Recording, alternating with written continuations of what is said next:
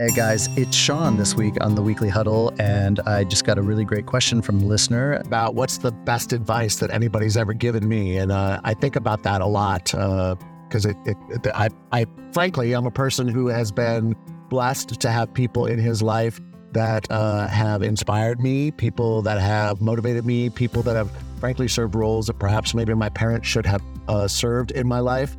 But I think the best advice that I've really ever gotten is Shawn, nobody thinks about you as much as you do.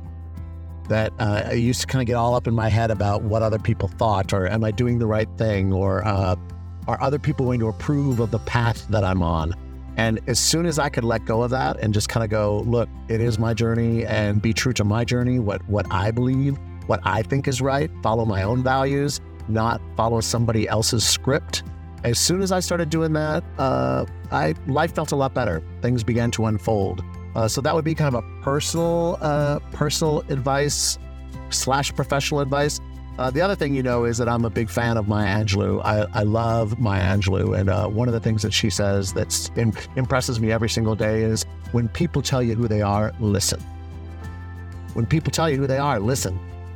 She talks about how oftentimes people, especially people who are maybe not good for you, will tell you who they are months, weeks, years in advance with subtle behaviors, maybe not so subtle, and actions. And we, in our codependent state of wanting to be liked, loved, or held on to by another person or an institution, will put up with a lot of crap that we shouldn't put up with because we're in denial about, eh, they don't really mean it.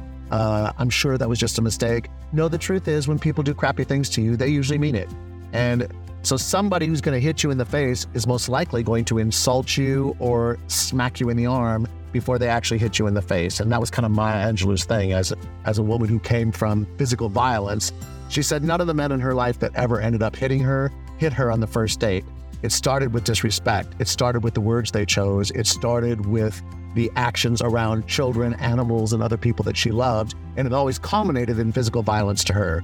And so in her recovery, what she said was basically the universe often told her when stuff was up, she just wouldn't listen and it had to be more severe. So those two things I think are probably the most impactful pieces of advice that I've got. Thanks.